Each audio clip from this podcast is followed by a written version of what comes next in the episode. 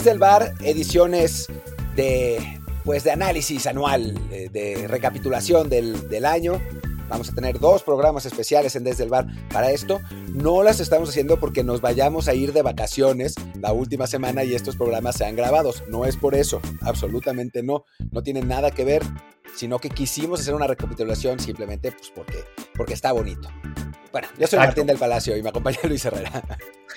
Exacto, Martín, yo soy Luis Herrera. Y sí, este programa, por supuesto, que se está haciendo en vivo en Twitch. Bueno, en Twitch no, pero se está haciendo porque, claro, ya, ya pasó la Navidad. Les podemos decir que hoy es martes 27. No, es 28, creo.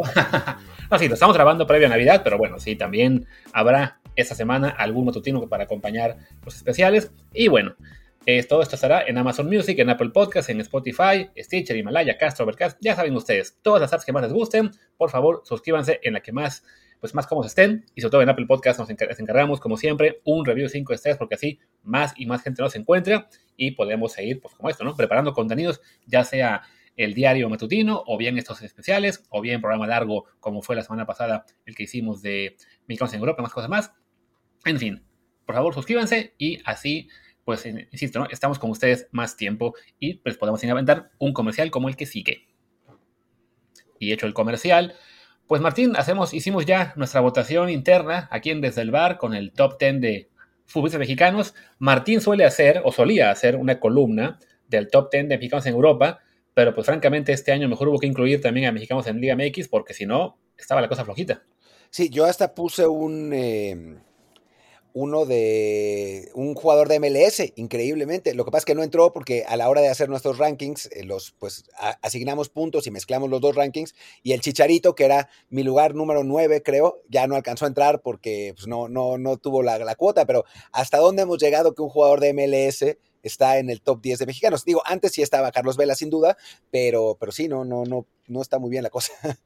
Sí, yo creo que hasta el año 2019, si tu columna hubiera sido de mexicanos en general, Vela habría estado en el top 3 incluso, ¿no? Inclusive en la MLS, pero pues ya tuvo un bajón, tuvo lesiones, o sí, esta vez no estuvo ni considerado. Y Chicha, digamos como mención honorífica, sí, yo no lo puse en mi top 10 ni en mi top 12, pero sí eh, se debe cosa que tuvo un buen año en la MLS y en algún punto merecía quizá consideración para selección mexicana mayor. Pero bueno, ya esa discusión se tuvo muchas veces en el verano, podemos olvidarnos de ella por lo pronto. Así que vamos mejor ya directo a lo que sería el top 10. ¿Cómo lo hacemos? ¿Del 10 al 1 o del 1 al 10? Del 10 al 1, ¿no? Creo que, es para, darle más emoción a la cosa.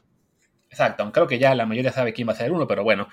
Vamos con el número 10, que además aquí incluimos, por ejemplo, a un jugador de Liga MX, que es Jesús Angulo, el defensa central, lateral izquierdo del Atlas y la selección, que ahora va a ser aparentemente de Tigres. Pues creo que se mereció estar en esa condición. tuvo un gran cierre de año, ¿no? Tuvo un gran cierre de año. Em, y, creo que además, pues fue, eh, participó en la, en la selección de que ganó los Juegos Olímpicos. Obviamente no fue titular en esa selección. el titular en esa posición, el más importante, está en este ranking, pero está bastante más arriba.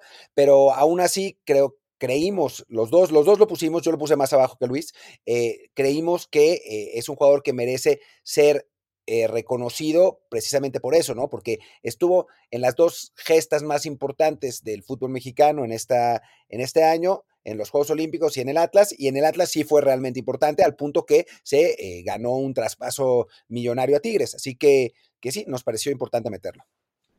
Sí, y además en los Olímpicos, si bien él no era titular fijo, sí acabó jugando bastante por lesiones y suspensiones, jugó tanto de central como tal por izquierda, que es además, bueno, esa versatilidad que tiene le permite ser un, hombre importante para el equipo olímpico y le da también una posibilidad todavía lejana, creo yo, pero posibilidad al fin de colarse a la lista de México para el Mundial 2022, sobre todo bueno, considerando que eh, uno de los que están en este, en este, momento, digamos, como nuestros jugadores eh, obvios para el mayor, que sería Héctor Moreno, pues entre lesiones y veteranía, no es una consideración, digamos, ya un hecho que vaya a estar. Y también, bueno, lateral izquierda, que es un puesto en el que ha dudado ahí México últimamente, pues con Gallardo en muy mal nivel, eh, con Arcega vetado y con varios más también sufriendo, pues es, le da también a Angulo más chance aún de, meterse por ahí en esa lista. Sí, podría ser, ¿no? Creo que tendría que afianzarse en Tigres en este año eh, y para un mexicano afianzarse en Tigres no es fácil, así que si lo consiguiera, pues sí, probablemente terminaría ganándose ese llamado siempre que lleguemos al Mundial, ¿no? Claro, que estamos dando prácticamente por hecho que, así va a ser. Y bueno, en el caso de, Angulo, ganarse el lugar en Tigres, que también tiene mucho que ver con qué pasa con Carlos Salcedo, ¿no? O sea, si se va, pues ahí le abre un, puesto más en la central. Si se queda, pues se le vuelve un poquito más complicado. Pero bueno, es un equipo Tigres en el que además el puesto lateral izquierdo también anda un poquito flojo, así que eh, o sea, chance va a tener. Y bueno, como un fichaje millonario, creo que las oportunidades estarán ahí, ¿no? Sí, sin duda. Creo que, que, habrá, que habrá una chance. Además, ya el Tigres ya no es el Tigres de, del Tuca Ferretti, es el del Piojo Herrera y el Piojo pues, le ha dado oportunidad a otros jugadores que normalmente el Tuca no hubiera hecho. Así que, que bueno, esperamos que sí, que sí tenga ese espacio y que eso le ayude a la selección mexicana, ¿no? Sí, y de hecho estaba aquí checando lo que serían los últimos 11 de Tigres en la liguilla y jugó hasta con seis mexicanos de inicio, cosa que en la época del Tuca, si eran tres, ya era bastante. Deja eso, y los tres tenían 35 años o más. Ahora sí ha, cambiado la situación, entonces creo que, que, bueno, que tiene una buena chance. Pero pasemos al, número 9 pasemos al número 9, que va a ser un poco polémico seguramente por lo que es su presente, pero aquí vamos a señalar que consideramos todo el año 2021, no nada más los últimos tres meses, y bueno, quedó en noveno lugar el Tecadito Corona, que pasa por un momento complicadísimo en el, en el Porto, que también con la selección desde la Copa Oro tampoco ha jugado muy bien, pero que tuvo un primer semestre de, año con el Porto muy, muy bueno. Sí, eh, tuvo un primer semestre con el año muy bueno. El segundo semestre no lo ha sido, pues más por su propia culpa, ¿no? O sea, nosotros, bueno, lo que creemos y lo que hemos eh, averiguado es que le da hueva, que ya no quiere jugar en el, Porto, y entonces por eso está jugando como está jugando, y, pero su primer, su primer semestre sí fue muy bueno, ¿no? Fue, el Porto acabó segundo lugar, eh, perdió el título con el Sporting de Lisboa, pero el Tecatito fue fundamental para, el Porto durante toda la temporada. Sí, efectivamente, ¿no? O sea, creo que para, para Tecatito, sería bueno que ya que él este, cambie de equipo para poder eh, recuperar la motivación, sobre todo, y entonces, este, pues volver a ese buen nivel que tenía el año, esa primera mitad del año y también lo que fue en 2020, cuando incluso fue el mejor jugador de Portugal, y esperemos que eso ocurra ya en enero, quizá con el Sevilla, quizá Martín mencionaba ayer, bueno, ayer cuando grabamos al Wolves, eh, como otra posibilidad. Entonces, sí, creo que Tecadito como jugador en su mejor momento sería fácil top 5 en esa lista, pero bueno, este año por el bajón que ha tenido se nos cae al noveno lugar hasta top 3, ¿no? Pero sí, eh, creo que, merece ese, ese noveno lugar, no hay de otra, así que, bueno, pues lo, lo, dejamos por ahí por el, por el momento, esperando que el próximo año que hagamos este especial ya lo podamos poner en el, en el lugar donde sea, porque además va a ser un especial que seguramente será después del Mundial, así que, ojalá, que ojalá funcione bien el tecatito ahí. Así es.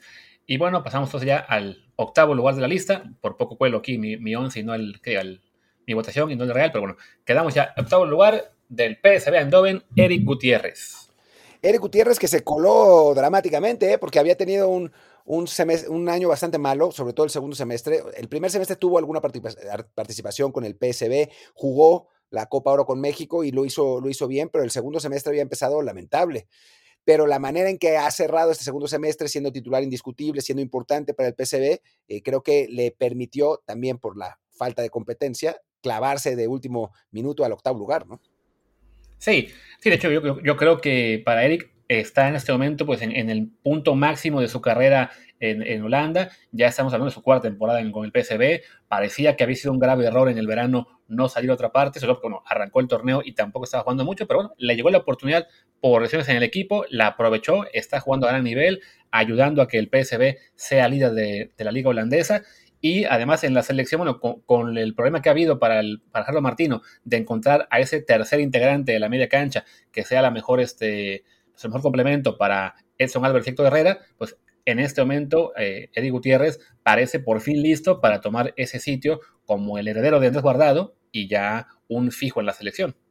Exacto, ojalá que así sea, ¿no? Es un jugador distinto Andrés Guardado, es un jugador más vertical, un jugador más físico eh, que Guardado, pero para los partidos que nos vienen en, el, en el hexagonal, octagonal, perdón, pues es importante, sobre todo el de Kingston en Jamaica, ¿no? Un partido donde vamos a necesitar eh, pelear físicamente contra un equipo pues muy rápido, muy veloz, eh, muy, muy, muy fuerte. Entonces creo que Eric viene, viene, le viene este repunte en, el mejor momento posible para, la selección y también para él mismo, ¿no? O sea, eh, si logra consolidarse en Holanda, si el PSV es campeón, que, pues, tiene posibilidades, está peleando con el Ajax, de pronto pasaríamos de que nadie lo quiera préstamo a que quizás tenga un traspaso a un equipo más, más grande, ¿no?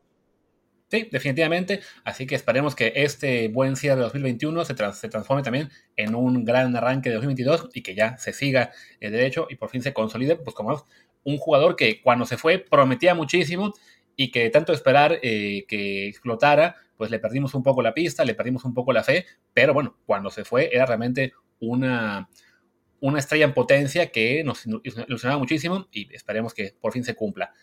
Vámonos ahora al séptimo lugar, también va a generar un poco de polémica, sobre todo con los fans de su propio equipo, pero bueno, también tuvo un gran primer semestre de año, un buen verano. Luis Romo, ¿cómo lo ves? Pues creo que, o sea, lo metimos porque, digo, sí, el segundo semestre no fue bueno, pero fue titular toda la temporada. Eh, después fue esencial para el título de Cruz Azul, absolutamente esencial, fue el mejor jugador de Cruz Azul en ese título y también fue esencial para el bronce en los Juegos Olímpicos, ¿no? O sea, me parece que me parece justo que esté ahí a pesar de que no haya terminado la temporada como, como quisiéramos, ¿no? Creo que en general muchos de esta lista tuvieron años, un año irregular, ¿no? Tanto con club como con selección. Sí, fue, fue complicado encontrar jugadores que estuvieran realmente bien prácticamente todo el año. Ha sido en general un año complicado para la selección mexicana. Eh, la selección ni se diga, ¿no? Que tuvo este mal verano perdiendo la Nations League, luego perdiendo la, la Copa Oro, después una eliminatoria que todo pintaba muy bien hasta que llega la última fecha FIFA en, jugando en Canadá y Estados Unidos y llegan de nuevo los, los miedos y los malos resultados. Pero bueno, y se reflejó un poco también eso en los jugadores que en sus clubes no todos han tenido un desempeño parejito, ¿no? Creo que Romo, como Martín dice, fue buenísimo en, en Cruz Azul en la, primera, en la primera mitad del año. Por fin consiguieron romper esa sequía de veintipicos años, que además es un detalle muy, muy importante, ¿no? Lo que consigue individualmente también, bueno, pero cómo hace eh, eso un impacto en su equipo. Y luego en selección olímpica lo mismo, ¿no? Como uno de los refuerzos mayores, que además siempre supimos que era muy complicado que fueran los europeos. Entonces, Romo durante meses era el, el refuerzo obvio para, para el equipo olímpico fue y cumplió. Eh, no fue la máxima figura quizá porque hubo jugadores como Alexis Vega que, que, tuvieron este, un papel muy destacado siendo tipos más ofensivos, pero Romo en general pues hizo una labor bastante sólida y sin duda sin él habría sido mucho más complicado conseguir ese bronce.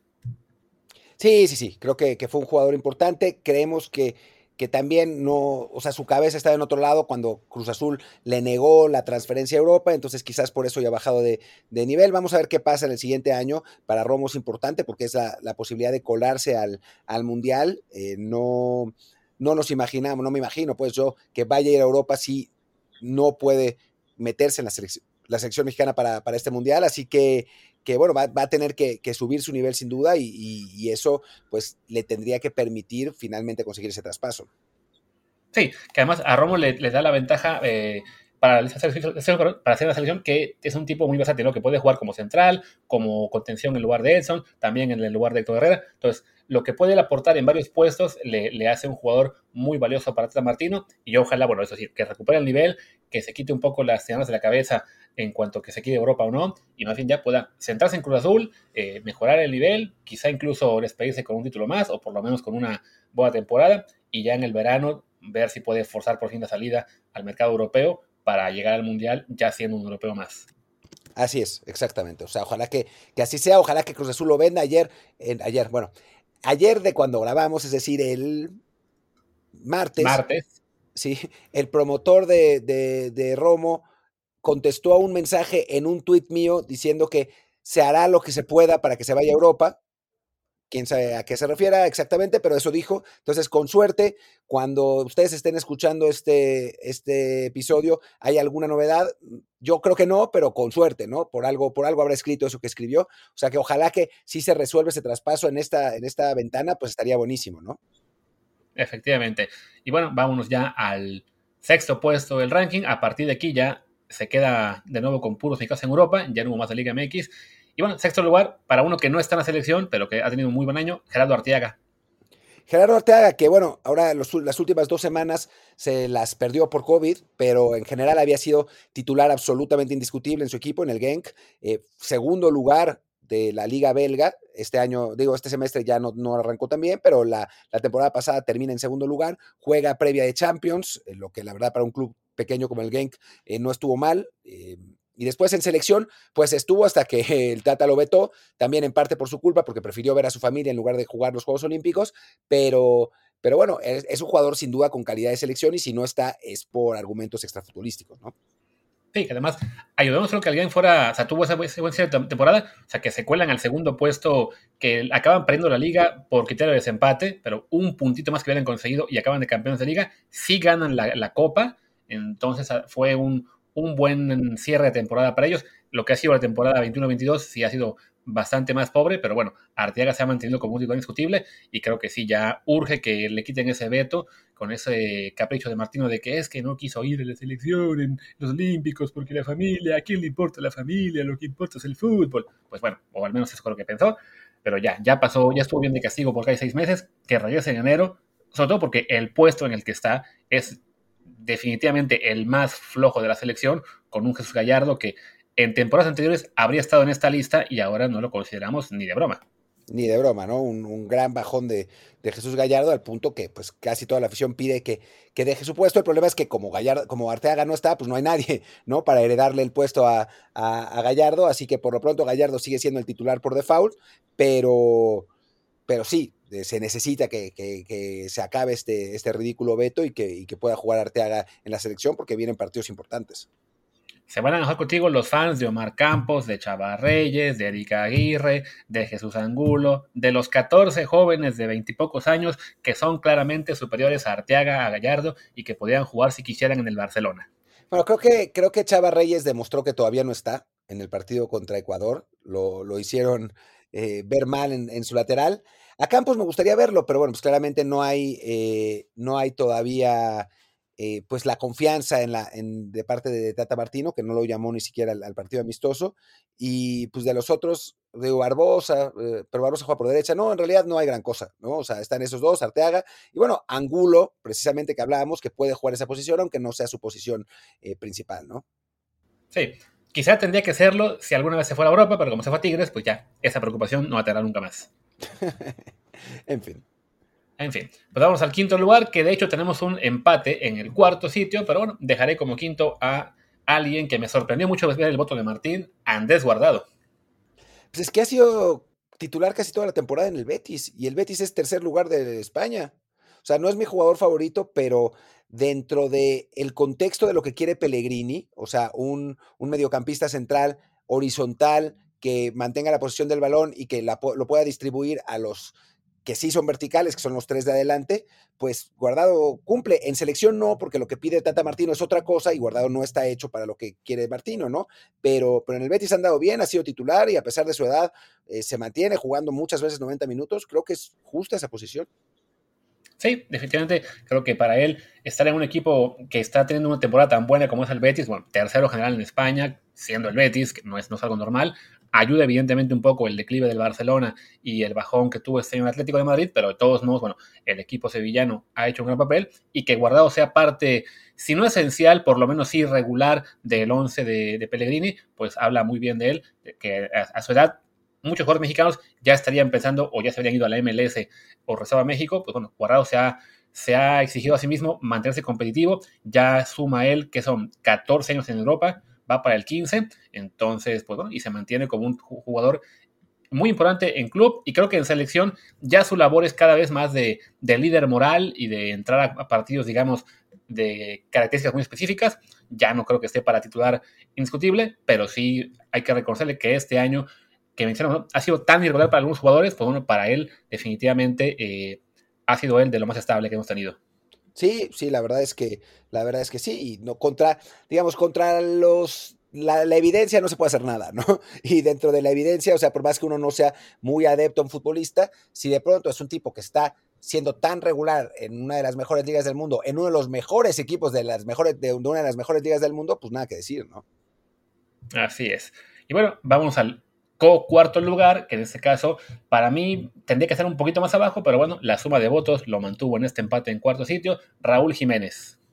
A ver, yo lo puse muy alto porque me parece que, que volver de una lesión así ya merece eh, estar en, las posiciones de más arriba, ¿no? Aunque no haya estado, no haya terminado, no, esté al nivel que estaba antes de esa lesión, que estaba muy alto, eh, creo que el haber podido regresar de una lesión tan grave y regresar a jugar prácticamente todos los partidos con el Wolves los 90 minutos ya le permiten eh, pues ser, ser considerado en una posición alta de nuestro ranking. Es, yo espero que con un poco más de, actividad, con un poco más de, roce, pueda puedan regresar los goles, ¿no? Que eso es realmente lo que le ha faltado a Raúl, porque ha jugado bien, pero no, no han caído los goles, pero me parece muy admirable, ¿no? Lo que, lo que consiguió pues, después de lo que le pasó. Sí, y también hay que reconocer que, bueno, eh, más allá de que no están llegando los goles para él en gran número de temporada, sigue siendo un jugador titular en un club que está en la mitad alta de la tabla de la Premier League, que es la mejor liga del mundo, pues es cierto que nadie más de los jugadores mexicanos está compitiendo a ese nivel regularmente, ¿no? Entonces sí, por esa parte se puede reconocer el, gran mérito que tiene, que con toda la lesión volvió, recuperó su puesto, nadie se lo quita y ahora sí lo que falta es lo que le falta un compañero o dos que mejore en esa ofensiva, pues en este tan débil que tiene el Wolves para que él vuelva otra vez a, brillar en, en cuanto a números. Ya veo mucho más complicado que suene su nombre para irse a grandes clubes, pero bueno, uno nunca sabe. Sí, no, creo que ya pasó. Digo, a final de cuentas el Barcelona no puede contratar, ¿no? O sea, el Barcelona está contratando a cualquiera y, digo, Raúl sería un upgrade infinito sobre Luke de Jong o, Ferran Yuya, que fue el que jugó el pobre chavo este nuevo que venía del español B, ¿no? O sea, obviamente si de algún modo el Wolves dejara ir a Raúl al Barcelona por prácticamente nada, que es lo que puede pagar el Barça, pues sería un absoluto upgrade no es lo que va a pasar, ¿no? Pero digamos que todavía no se pierde la esperanza de que vaya un club grande, pero sí, claramente la prioridad hoy es que recupere la, cuota goleadora en, Wolves y que ayude al equipo a, estar mejor, ¿no? Sí, no, sobre todo que ya están ahora mismo, si no me equivoco, cuando ahora vamos en el octavo sitio de la tabla de, de Inglaterra, entonces le falta subir un par de puestos para aspirar a meterse a Europa League también, bueno, ten en cuenta cómo está el desempeño en, las copas inglesas, pero sí, pues ya que el equipo no tiene tanto nombre, pero si logra meterse a Europa nuevamente, pues vale la pena para él quedarse ahí como ya fue hace un par de años. Sí, sí. O sea, antes de la lesión yo era absolutamente partidario para que, porque se fuera un equipo más grande. O sea, yo teníamos discusiones al respecto aquí y en Twitter y eso. Hoy, pues las circunstancias obviamente han cambiado y creo que, que lo importante para él es estar estable, estar metiendo goles, seguir siendo importante para su equipo y llegar en un buen ritmo, poder contribuir con la selección en los partidos que vienen, que no, no ha podido hacerlo todavía en, ya en los partidos que ha, podido jugar desde su lesión y poderlo hacer porque son partidos muy importantes y pues Raúl es muy importante para la selección. Sí, definitivamente, ¿no? O sea, creo que se notó mucho en el verano cuando estábamos ahí sufriendo para encontrar los nueve, el que fuera los Olímpicos, el que fuera la Copa Oro. Henry Martin tuvo su momento de gloria durante los juegos y en la primera fecha FIFA en la que metió un gol importante, pero después se ha venido un poquito para abajo. Funes Mori, que está siendo muy cuestionado de entrada, pues por ser naturalizado, y eso siempre genera un clima negativo para muchos jugadores. Y bueno, también porque su desempeño con selección no ha sido tan destacado. Entonces, Raúl, que sigue siendo el titular, indiscutible, definitivamente nos surge que, eh, pues sí, que, esté en su mejor forma, que meta goles, que tenga más confianza, para que también se refleje en el tri. Y bueno, pues vámonos al, top 3. Tenemos ahora también un empate en el segundo puesto. Así que pues arrancamos primero con Chucky Lozano. Sí, que yo, yo lo puse, lo puse segundo, ¿no? A, Lozano, por encima del otro. Yo tercero. Tu tercero. Eh, creo que estuvo mejor la temporada, curiosamente estuvo mejor la temporada pasada. El, el, Napoli se derrumbó al final en muy buena medida por una decisión estúpida de Gatuso de mantener a, Chucky en la cancha en un triunfo contra la Juventus, eh, que hizo que se agravara una, eh, un desgarre que tuvo, pasó de ser un pequeño desgarre a ser un gran desgarre, quedó fuera Chucky varios partidos, perdió el puesto, digamos, con, con Politano, cuando volvió ya no fue lo mismo y el Napoli ya no fue lo mismo y al final perdieron el pase a Champions en, los últimos minutos de, la última jornada de Serie A. Eh, curiosamente me parece que tuvo una, tenía una mejor temporada esa que esta, pero en esta ya es titular, ¿no? O sea, de pronto ya, ya no está en ese, en ese, iba, iba, a decir, eh, backfield, como dicen en Estados Unidos, con el fútbol americano, porque estaba, estaba alternando con, con Mateo Politano. Ahora parece que Chucky es el, titular indiscutible ahí. Le acaban de ganar al Milan cuando grabamos 1-0. Así que, que, bueno, pues, eh, no es exactamente 100% lo que esperábamos, pero mal no está. De hecho, cuando grabamos, estamos, está a punto de arrancar un partido más, eh, el, último de la temporada, en el año, si no me equivoco, en Italia, solo que no, no alcanzaremos a ver si jugó o no contra la especie como titular, pero bueno, en general ese ha sido su, su papel ahora, ¿no? Poco a poco dejar esa rotación atrás para ser el titular fijo. Eh, le falta quizás sí aún contribuir un poquito más en cuanto a números, en cuanto a goles y asistencias, pero está jugando bien, está recuperando ese gran nivel que tuvo al arranque de la temporada anterior, que, que era así cuando ya se había vuelto pues, una de las grandes figuras del Napoli, y esperemos que sí, que, termine levantando y ayudando a que el Napoli este año, ahora sí, de entrada que se meta la Champions League, y pues por ahí si puede remontar contra el Inter de Milán y pelear por el campeonato, mejor aún, ¿no? Le queda también esperanza en Europa League, donde le toca el Barcelona en la siguiente ronda, que pues en otro año sería como, un rival de gran peligro. Ahora creo que el Napoli es el favorito en esa, serie. Y también, evidentemente, jugar también la Copa Italiana. Entonces, están jugando tres títulos, así que hay mucha oportunidad para, para Chucky de, de aportar a su club y también, también, obviamente, a la selección mexicana, donde sí hace falta que ese tridente lógico que por fin pudimos ver junto, pues hasta ahora no ha funcionado muy bien. Ya nos surge que, que brillen los tres. Sí, sí, sí, es, muy importante, ¿no? Estábamos todos emocionados y nos ha tocado verlos, no sé, que unos 200 minutos en total con cero rendimiento, así que, que ojalá, ojalá cambie la situación, ¿no? Y, ojalá, la verdad es que yo esperaría que si no cambia la situación, pues el que no aparece en este ranking, que es una lástima, pero es la realidad, que es Diego Laines, eh, pues pueda recuperar minutos, ganarle el puesto a Tecatito Corona, sea un un tridente logila, la logi, la gilo, no sé, tendríamos que inventarle otro, otro, otro acrónimo, pero que, podamos tener una, una, ofensiva funcional que la verdad sorprendentemente México no ha tenido, dada la calidad de jugadores que tiene en ataque, ¿no?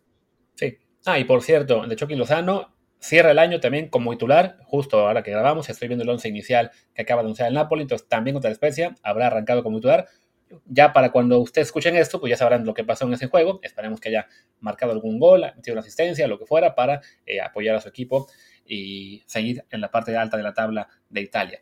Y en Italia también está el que es nuestro co-segundo lugar del año, Johan Vázquez. Johan Vázquez, ¿quién lo diría, no? O sea, ¿quién hubiera dicho al principio de año que, que Johan eh, terminaría segundo en, una, en una lista así?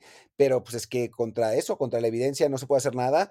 Eh, tuvo un buen semestre con Pumas, bueno, a secas, pero explotó en, los Juegos Olímpicos, siendo el, mejor central mexicano, y después se fue a Italia y se convirtió en titular indiscutible del Genoa después de no haber arrancado eh, jugando las primeras jornadas.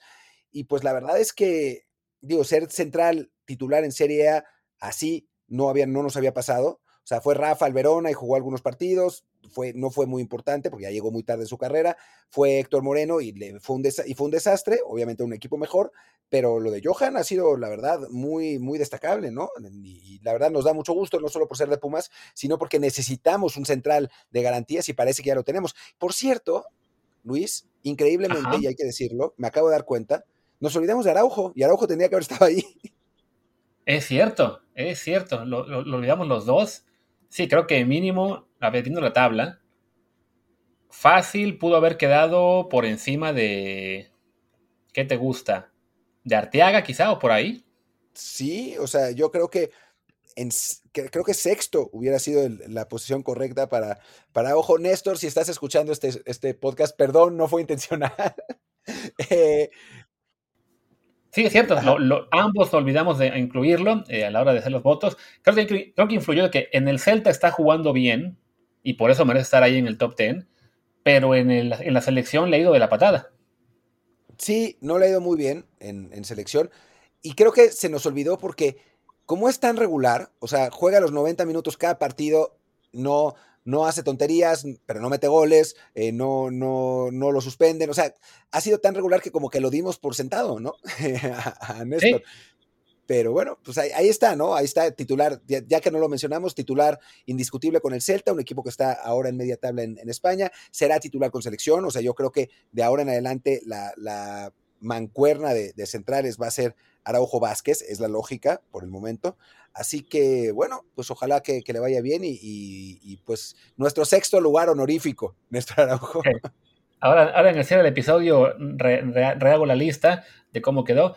Pero bueno, ya que, perdón a Néstor por no haber saltado en esta votación, es cierto, es lo que tiene decidir el voto medio hora antes de grabar. Eh, no, como pudieron ver, no hicimos este programa con una planeación eh, brutal de tres días. En fin, vámonos al número uno, que creo que todos se imaginaban quién iba a ser. Memo Ochoa, no, perdón. Edson Álvarez. Que ojo que yo se puse a Memo, ¿eh? Yo sí lo puse, eh, Luis lo, lo, sacó y, por eso nos quedamos sin, sin Memo, pero, pero bueno, también un saludo al capitán de nuestra selección olímpica medallista de bronce. Pero sí, Néstor, eh, Néstor eh, Edson, pues, ¿qué se puede decir, no? Titular indiscutible en un Ajax que rompió su liga, que rompió la, la, la primera ronda en Champions League, eh, un jugador importante del que el único jugador mexicano hoy del que se habla con con razón de que puede ir un equipo grande, grande, así que pues no, no queda mucho que agregar, ¿no? Sí, o sea, creo que Edson, además recordemos que él al arranque del año, 2021, estaba la duda de qué iba a pasar con él, porque a, ah, la temporada pasada no había jugado tanto con el Ajax en la, primera mitad de temporada, eh, se habló del Valencia, de que lo querían llevar a la Liga Española, eh, él se quería al Valencia, porque ya también estaba un poco harto de la falta de oportunidades, pero el Valencia pues lo quería gratis, cedido, sin grandes compromisos, el Ajax dijo, nanáis, se tuvo que quedar Edson y acabó siendo la mejor noticia posible porque a los pocos días, literalmente, recibe la oportunidad como titular y no la suelta. Un poco lo que pasó con Eric Gutiérrez a final de año, pues así fue con Edson en, por ahí de febrero más o menos, que toma titularidad, se vuelve un jugador importantísimo, de haber sido un jugador criticado por mucha parte de la afición en Amsterdam, ahora es uno de los referentes del equipo, de los más adorados, está viviendo un poco lo que vivió en su momento guardado con el PSB y definitivamente creo que sí, ha sido un año eh, fabuloso para él en, nivel de clubes, con selección, eh, pues lamentablemente pues, lo queríamos ver a él en la Olímpica, se lo llevaron a la, a la mayor, eh, porque el Ajax no lo quería pasar para Juegos Olímpicos, y bueno, acabó siendo pues ese, digamos, el, el punto negativo para él, que no pudo contribuir mucho, ¿no? Pero fuera de eso, creo que sí ha sido el mejor del año y es en este punto de los muy pocos que no solamente tiene ya su lugar fijo en Qatar, tiene su lugar fijo en el once inicial.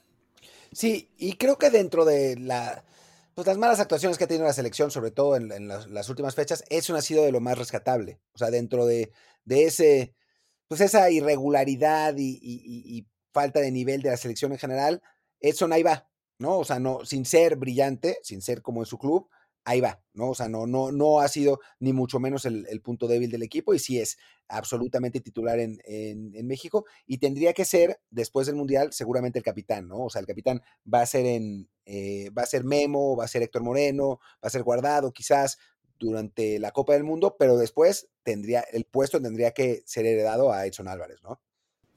Sí, definitivamente. Creo que ya con él tenemos el, referente en la selección por, por un buen rato. Eh, y sí, esperemos que, que, es, bueno, que este año que cerró muy bien, en el que viene tengamos ese gusto de primero verlo triunfar en el Ajax, ya sea como que gane la liga o no, pero bueno, está en la pelea con Gutiérrez del PSB y en la Champions League, que tiene además un, un emparejamiento asequible en octavos contra el Benfica, pues a ver si este, si este Ajax puede llegar tan lejos como le hace un par de años. No, ya tres años, que me refiero.